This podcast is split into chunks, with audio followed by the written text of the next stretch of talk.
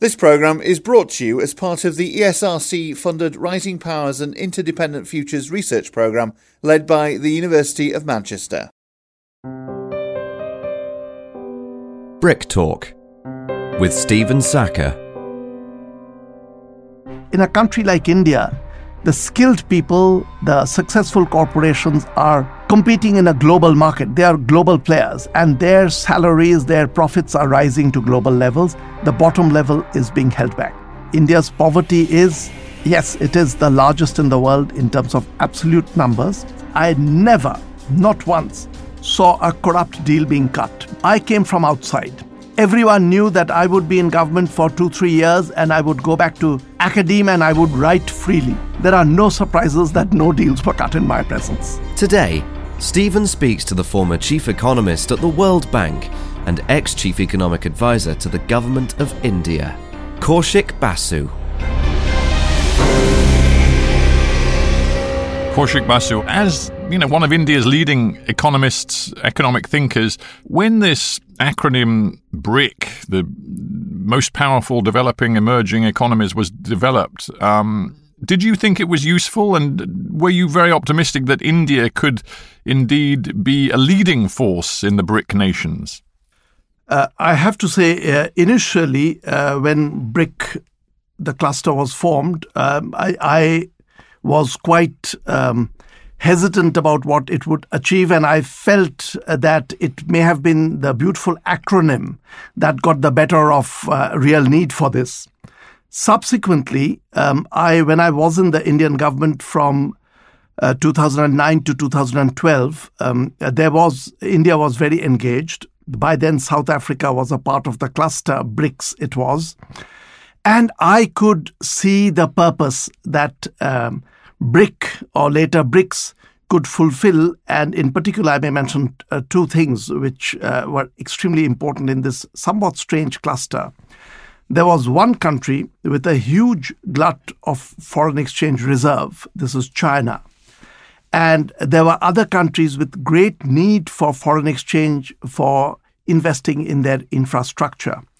And so this combination was a very nice clustering of a group of countries, some with a supply, some with a need that could solve a problem. And I began to see the role it could play, and subsequently, the formation of the new bank and other activities show that actually it's turned out to be, in retrospect, an extremely useful cluster stretch literally across the world.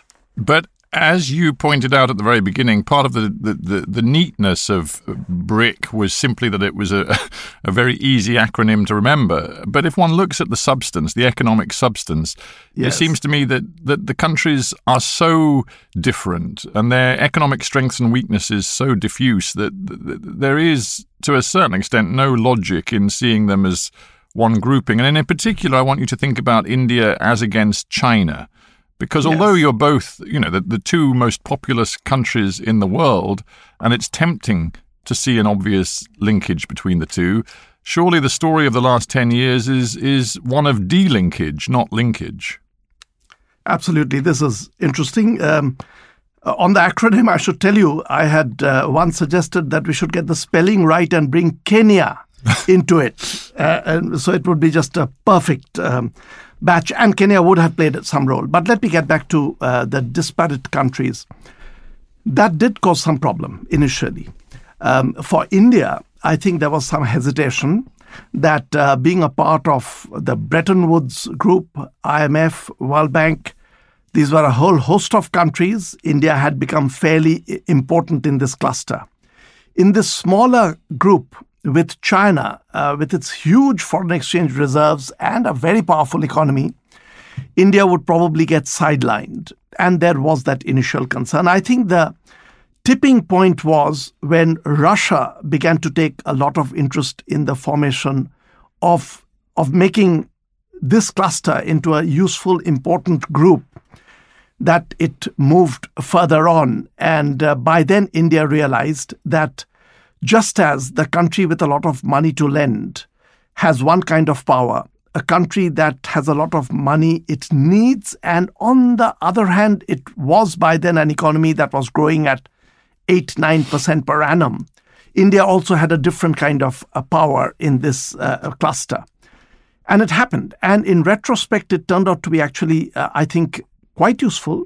It's still to be seen. It's still the early days of the new bank, how much will be achieved.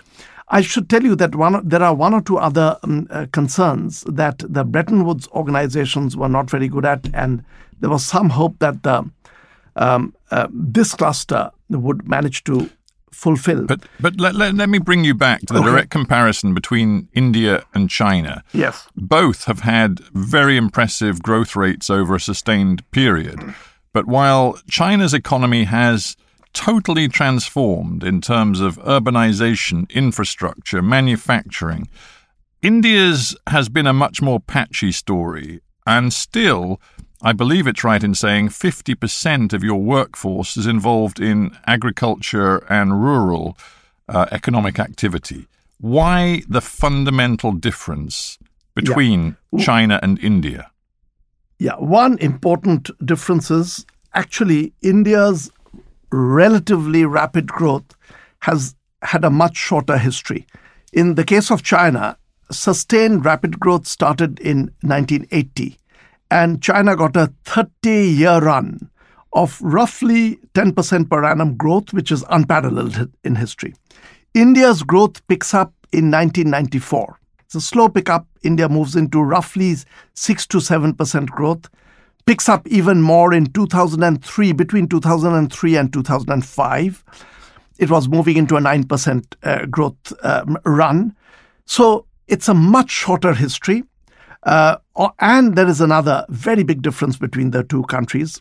India, being a democratically run country, means the scope for policy experimentation is much less in India. The sort of policy experiments you saw in China, uh, whereby you would get huge growth one year and then the growth would go completely. Uh, one fourth of the economy would vanish in another year. We saw some of those during the Mao Zedong period, in India, that was impossible. No leader would have the courage to experiment with policies of that kind because that person would be out of power the following year. So it was much more sort of middle of the road cluster of policies that India tried. Because of the crisis in 1991, India made reforms which India couldn't have made between 1991 and 1993. And then it was a very slow pickup in growth. From 2003, it's been a, actually a handsome uh, growth but, since then, but as I said, it's a short run still. But is your contention that India's democracy, which is a, a genuine uh, form of democracy, if somewhat chaotic, and involves powers that lie with the central government running up very often against powers that lie with the state governments. Is it your contention yeah. that India's form of genuine democracy has hampered it in terms of maximizing its growth potential when compared with the frankly undemocratic, very controlled and centralized system that we see in China? Yes, the short answer is yes, but I better clarify because it's not saying that therefore democracy is something that India should regret. I do believe that uh, democracy in India slowed down India's policy experimentation and through that uh, growth. But it was all well worth it. India made investments which, if it does not mess up now, which were not seen in any newly independent country in the 1950s and 60s. I mean, there were a whole host of African countries, Ghana, Kenya, which were very progressive to start with, but somehow floundered. In India, thanks to the founding fathers, democracy, free speech, secularism, which I think is extremely important, these were commitments that were made that made it a chaotic democracy with a lot of criticism in public space, actually, more than in virtually any country. The criticism in public space uh, during my three years in government, I was very sensitive to that.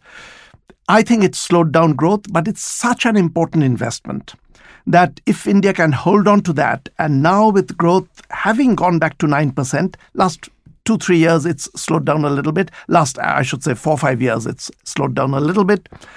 If India can hold on to those changes, it'll be a longer run good for India that wouldn't have happened without the democracy. On these specific issues of urbanization and infrastructure development, which of course drive uh, investment and productivity gains, Why does India still struggle when compared with China?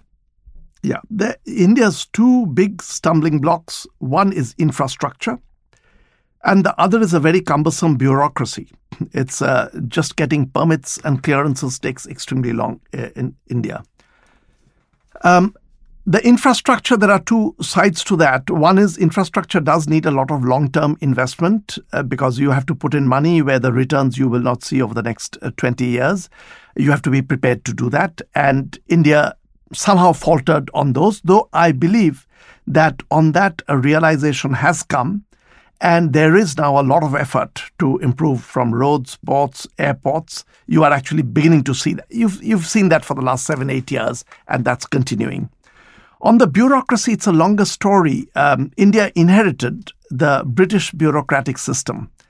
And whereas Britain, and during my time in uh, government, I used to talk a lot to Commonwealth countries, for instance, Australia, about reforming of the bureau- old bureaucratic system, including Britain. Britain's uh, reformed the bureaucratic system hugely. India just stayed true to the old system and it became a stumbling block. Decision making was slow.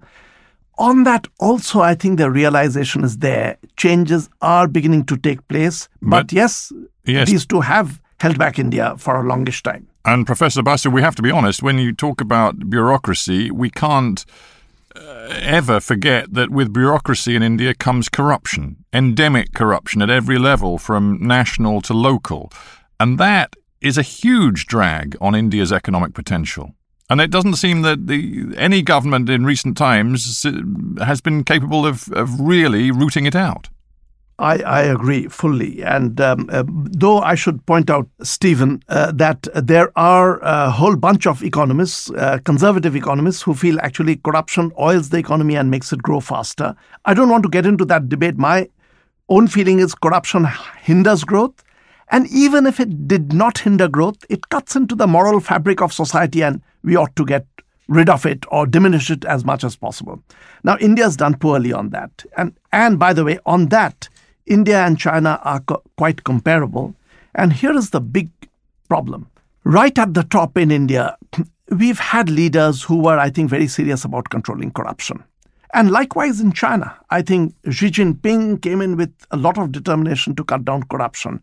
But here is a problem which is very poorly understood, and just give me two, three minutes, let me explain. Once corruption becomes endemic in a country, a political leader serious about controlling corruption has the choice of picking almost anyone and discovering that there is corruption there. It's only rationality and political intelligence that makes you realize that's all you need to realize that if you begin to pick on your own friends and put them behind bars, you will be out of power in no time. So, all leaders, even the ones serious about corruption, when they find corruption all over the place, begin to pick up on people on the other side, on the opposing side. And once this goes on for some time, it becomes a form of cronyism. You're picking on the people who oppose you, the media that challenges you, and you let your people free. This is a problem that countries fall into, and in the end, corruption does not go away. I don't have an easy solution because having worked in the Indian government, I was acutely aware that while there were lots of corrupt people, there were also political leaders who were very, very serious about getting rid of corruption. I worked with a prime minister who was actually completely flawless in terms of his own intention to do away with corruption. I'm talking of Dr. Manmohan Singh. But it is very difficult when it is permeated through the country. I have detailed ideas, but I don't want to go into those now. But in essence, you're, say, you you're want to. saying that when you were the government's chief economic advisor, you knew that some of the people you were working with and alongside in senior positions in government were corrupt. I I knew, but I must clarify again one very interesting thing, which was my experience.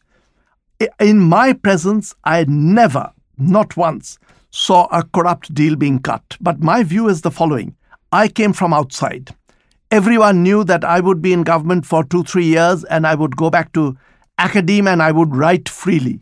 There are no surprises that no deals were cut in my presence. So I did not see any act of corruption while I was there, but I knew. I knew that there was this poli- uh, um, politician X, This politician, Y. I knew from my friends in government that they were corrupt. Of course, it was there. But I'm also stressing that I knew that there was a whole bunch of people who were not corrupt at all, who were bumbling along trying to stop it, but it was pervasive and, and they were not succeeding. One of the phenomena that we've seen in the BRICS nations over the last 15, 20 years is a dramatic growth in inequality. And in India in particular, there's the clearly thriving sectors like your tech sector, which has produced billionaires, and at the very same time, there is endemic poverty, which means that hundreds of millions of Indian citizens are still living in absolute poverty. Indeed, most of the world's poor people live in India. How does India translate consistently good economic growth rates into A, the eradication of absolute poverty, and B, addressing the issue of inequality?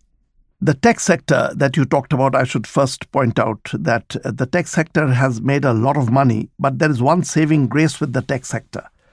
It's a lot of newcomers who came into the sector and then flourished and did well, which is much better than many of the older sectors where a few families controlled the wealth and remained wealthy and became super rich over a long time. At least the tech sector had the mobility advantage of people coming in afresh and then doing very, very well. But India's inequality is huge. Uh, on poverty, I should clarify India's poverty is yes, it is the largest in the world in terms of absolute numbers. But if you look at percentages, the poverty, I'm using the World Bank line. I worked at the World Bank, the poverty line of $1.90.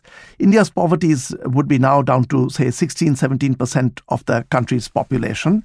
There are countries with 70% of no, the people. No, of course, but I was careful. I was careful to say that it's, yes, it's, I know it's that. the absolute. I, am not. The absolute I'm numbers not, are still uh, shocking. Yes, Shocking. Yes, yes, absolutely. And I'm not correcting you, but I'm uh, uh, clarifying so that the person, people who listen mm. to this, don't get this wrong. It's shockingly high and it's intolerable. Something ought to be done about this. On the poverty front, frankly, I'm hopeful because India's taken a whole host of measures. And if you look at the numbers, they are declining. Where I'm much more worried is the other side of your question the inequality. India now has a whole bunch of people who are in the world's absolutely highest league in terms of uh, net wealth. And it also has, as you said, in absolute uh, numbers, just huge amounts of poverty. So the inequality is shockingly high. Much ought to be done about this, but here there is a genuine problem of global action being needed. And again, let me, allow me to elaborate a little bit. If you look at inequality across the world from studies done by Tony Atkinson, with whom I worked very closely, during my last year in the World Bank, and um, um, uh, Tony Atkinson, as you know, uh, passed away. Soon after that, I worked very closely with him and several others. What was very clear from the evidence that was coming in is virtually within each country in the world, inequality is rising very sharply. In China, it's rising. In India, it's rising. In the United States, it's rising. What's happening is clear that the bottom end of rich countries is coming under competition from the top end of poor countries, and there the salaries, wages are being held back. Inequality is rising. In a country like India, the skilled people, the successful corporations are competing in a global market. They are global players, and their salaries, their profits are rising to global levels. The bottom level is being held back.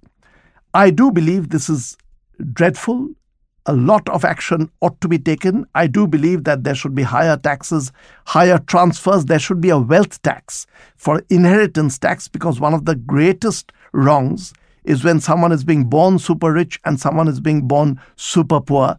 These ought to be corrected. But there is a limit to how much a single country can do because you'll begin to get flight of capital out of your country, flight of skill out of your country inequality in the world today now needs global concerted action of the kind that we have done for global trade through WTO, we've done for labor standards through ILO. You need something for well, global inequality management. Yes. Now, it's interesting. You've just said that you would like to see fundamental tax reform in India to address inherited wealth.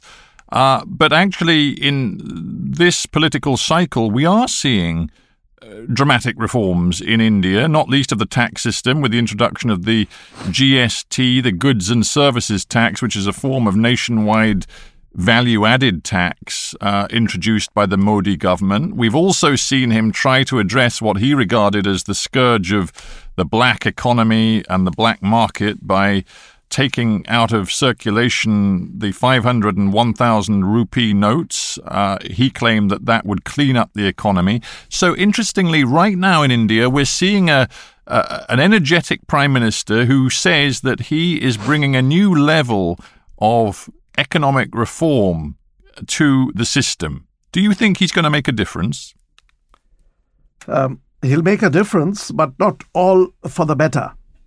Uh, let me uh, take on the two that you referred to. One of them, I think, was a completely wrong intervention.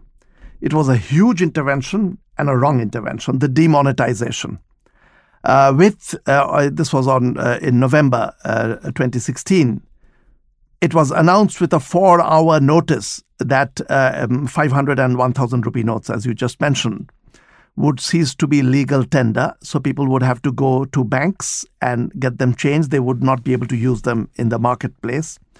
What, I don't know to what extent this was realized or not realized, 500 and 1000 rupee notes constitute 86% of the value of currency in circulation in India. So, with a four hour notice, you are declaring that to be ceasing to be legal tender and giving then barely two months for people to change them in banks, and then this currency would be extinguished. This had a totally negative effect, as was completely predictable.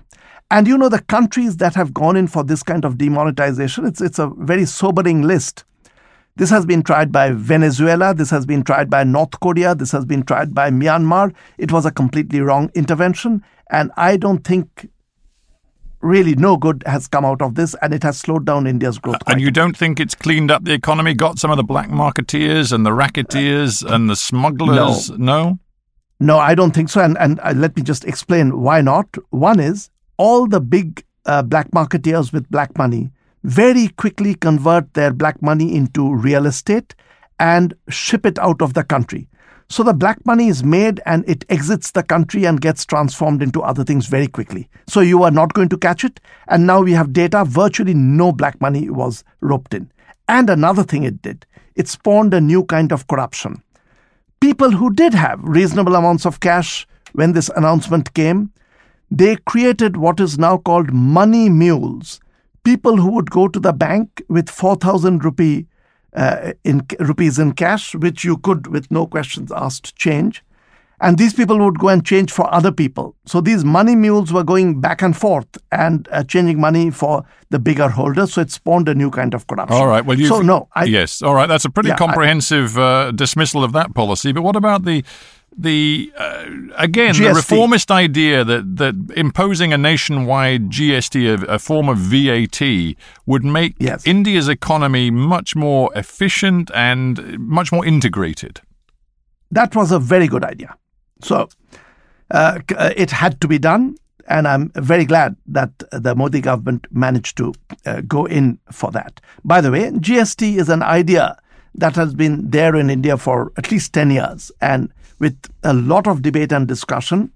During my three years in government, we had a whole host of meetings trying to get the GST through, but we did not succeed. And this government gets the tribute for having managed the politics of it because the ideas were already sketched out. The politics of it very well and managing to push this through. However, uh, I should point out that while the GST had to be done, it has been done, it hasn't been implemented too well there were too many rates that were used, which was not a good idea. It took, we took the Canadian model, by the way. The Indian GST is modeled after Canada. And this, when, when I was in government, we were actively working on that, taking the idea from there and trying to bring it in. You know where this government gets the credit for this? This is interesting, the politics of some of these changes. GST was agreed by all that it's a very good thing. So, who, whichever government managed to push the GST through would get a lot of credit. And this is one of these ironies of democracy that when something is agreed by everyone is a good thing, it gets very difficult to get that through because the opposition does not like the idea of any particular government getting it through because the government will get all the credit. So it was not going through. This government managed it very well and finally managed to push it through. GST, I think, will bring a lot of benefit to India with a time lag. You you explained that the problem was with different rates and some chaos and confusion within it. Can you explain in, in detail what you think the fundamental problems with the GST are? Yes, yes, sure. Um, first, all, uh, let, let me just back up a little bit and explain uh, that there are two sides to the GST. In India, originally, there were a whole lot of cesses and tax different kinds, at least 20 of them. The effort of GST is to have a uniform tax on consumption being imposed by the central government. All the money gets collected centrally and then given out to states. So the states don't collect the taxes, the taxes get collected centrally and then it's dispersed to the states. So it would do two things. One is it would clean up the many taxes, double taxation, goods escaping any taxation with one uniform system. Very, very desirable. Number two, because of this cumbersome system of states, city governments imposing taxes, the bureaucracy and the cost of uh, companies being stopped, freight being stopped when going from one city to another at different state checkposts was a huge bureaucratic cost in India. The GST can stop that altogether. I'll give you one number, which is a very telltale number. When a truck carrying freight goes from one city in India to another faraway city, it spends on average 60% of the time stationary. The bulk of this is at checkposts paying taxes. This is World Bank data. GST, apart from cleaning up the system of multiple taxation, can put an end to this. It, there can be a rule saying that no truck can be stopped at a checkpost from origin to destination. It just flows. It goes there. At destination, you pay your taxes, and that's done. This cleaning up of the bureaucratic cost, which is the big stumbling block for India, can be achieved through GST, and I think ultimately it will be achieved. But what happened was in the beginning, and this is giving into different lobbies, the government was saying, okay, we'll have a different tax rate for this product, another tax rate for that product, and this has cluttered up the system very messily. So that will need to be cleaned up as we move ahead. Mm. All right. Let, as we approach the close of this interview, I want you to reflect on whether you feel India's current economic position is strong or whether it's actually somewhat fragile. Because if one looks at the temper in the world, not just in the BRIC countries, but across the world, in particular, perhaps Donald Trump's America, there is the sense of protectionism being a, an economic argument which finds sympathy in uh, increasing numbers of capital cities around the world. Protectionism perhaps could sweep India too. And I just wonder whether you feel right now is a moment of great opportunity and strength for India, or whether there's a fragility to what, what is happening under the surface in the Indian yes. economy and politics. There is great scope for India, but there is also a certain amount of fragility. India, especially from 2003 and from and even more so from 2005, has been on a very good wicket and the growth rate was over 9% for three consecutive years, and with fundamental strength. So I think, on the whole, India is very strongly positioned. But there have been lots of little slips in policy over the last two years. And I'm beginning to worry that not enough expertise is being used to draft policy, and that does create a fragility. And one of them does pertain to what you're talking about uh, closedness and openness. In the last budget, India saw the raising of tariffs once again. After a good from 1991, it's been a steady movement of bringing down tariffs, opening up the Indian economy, and integrating India with the world. This was a reversal which is extremely worrying. Done presumably to block Chinese goods from coming into India uh, easily but it's an alarming move when India raises tariffs. So I think there have been a couple of mistaken moves. The demonetization was the big one. The trying to close the Indian economy once again is a mistake. I like to believe, however, that these things will get corrected because on the whole, India is on a strong wicket. And in I know you're not asking about this, there is some disquiet in India on the social side. If that can also be controlled so that India does not damage its democracy and its free media, these economic mistakes will get corrected and the future for India does look very, very good.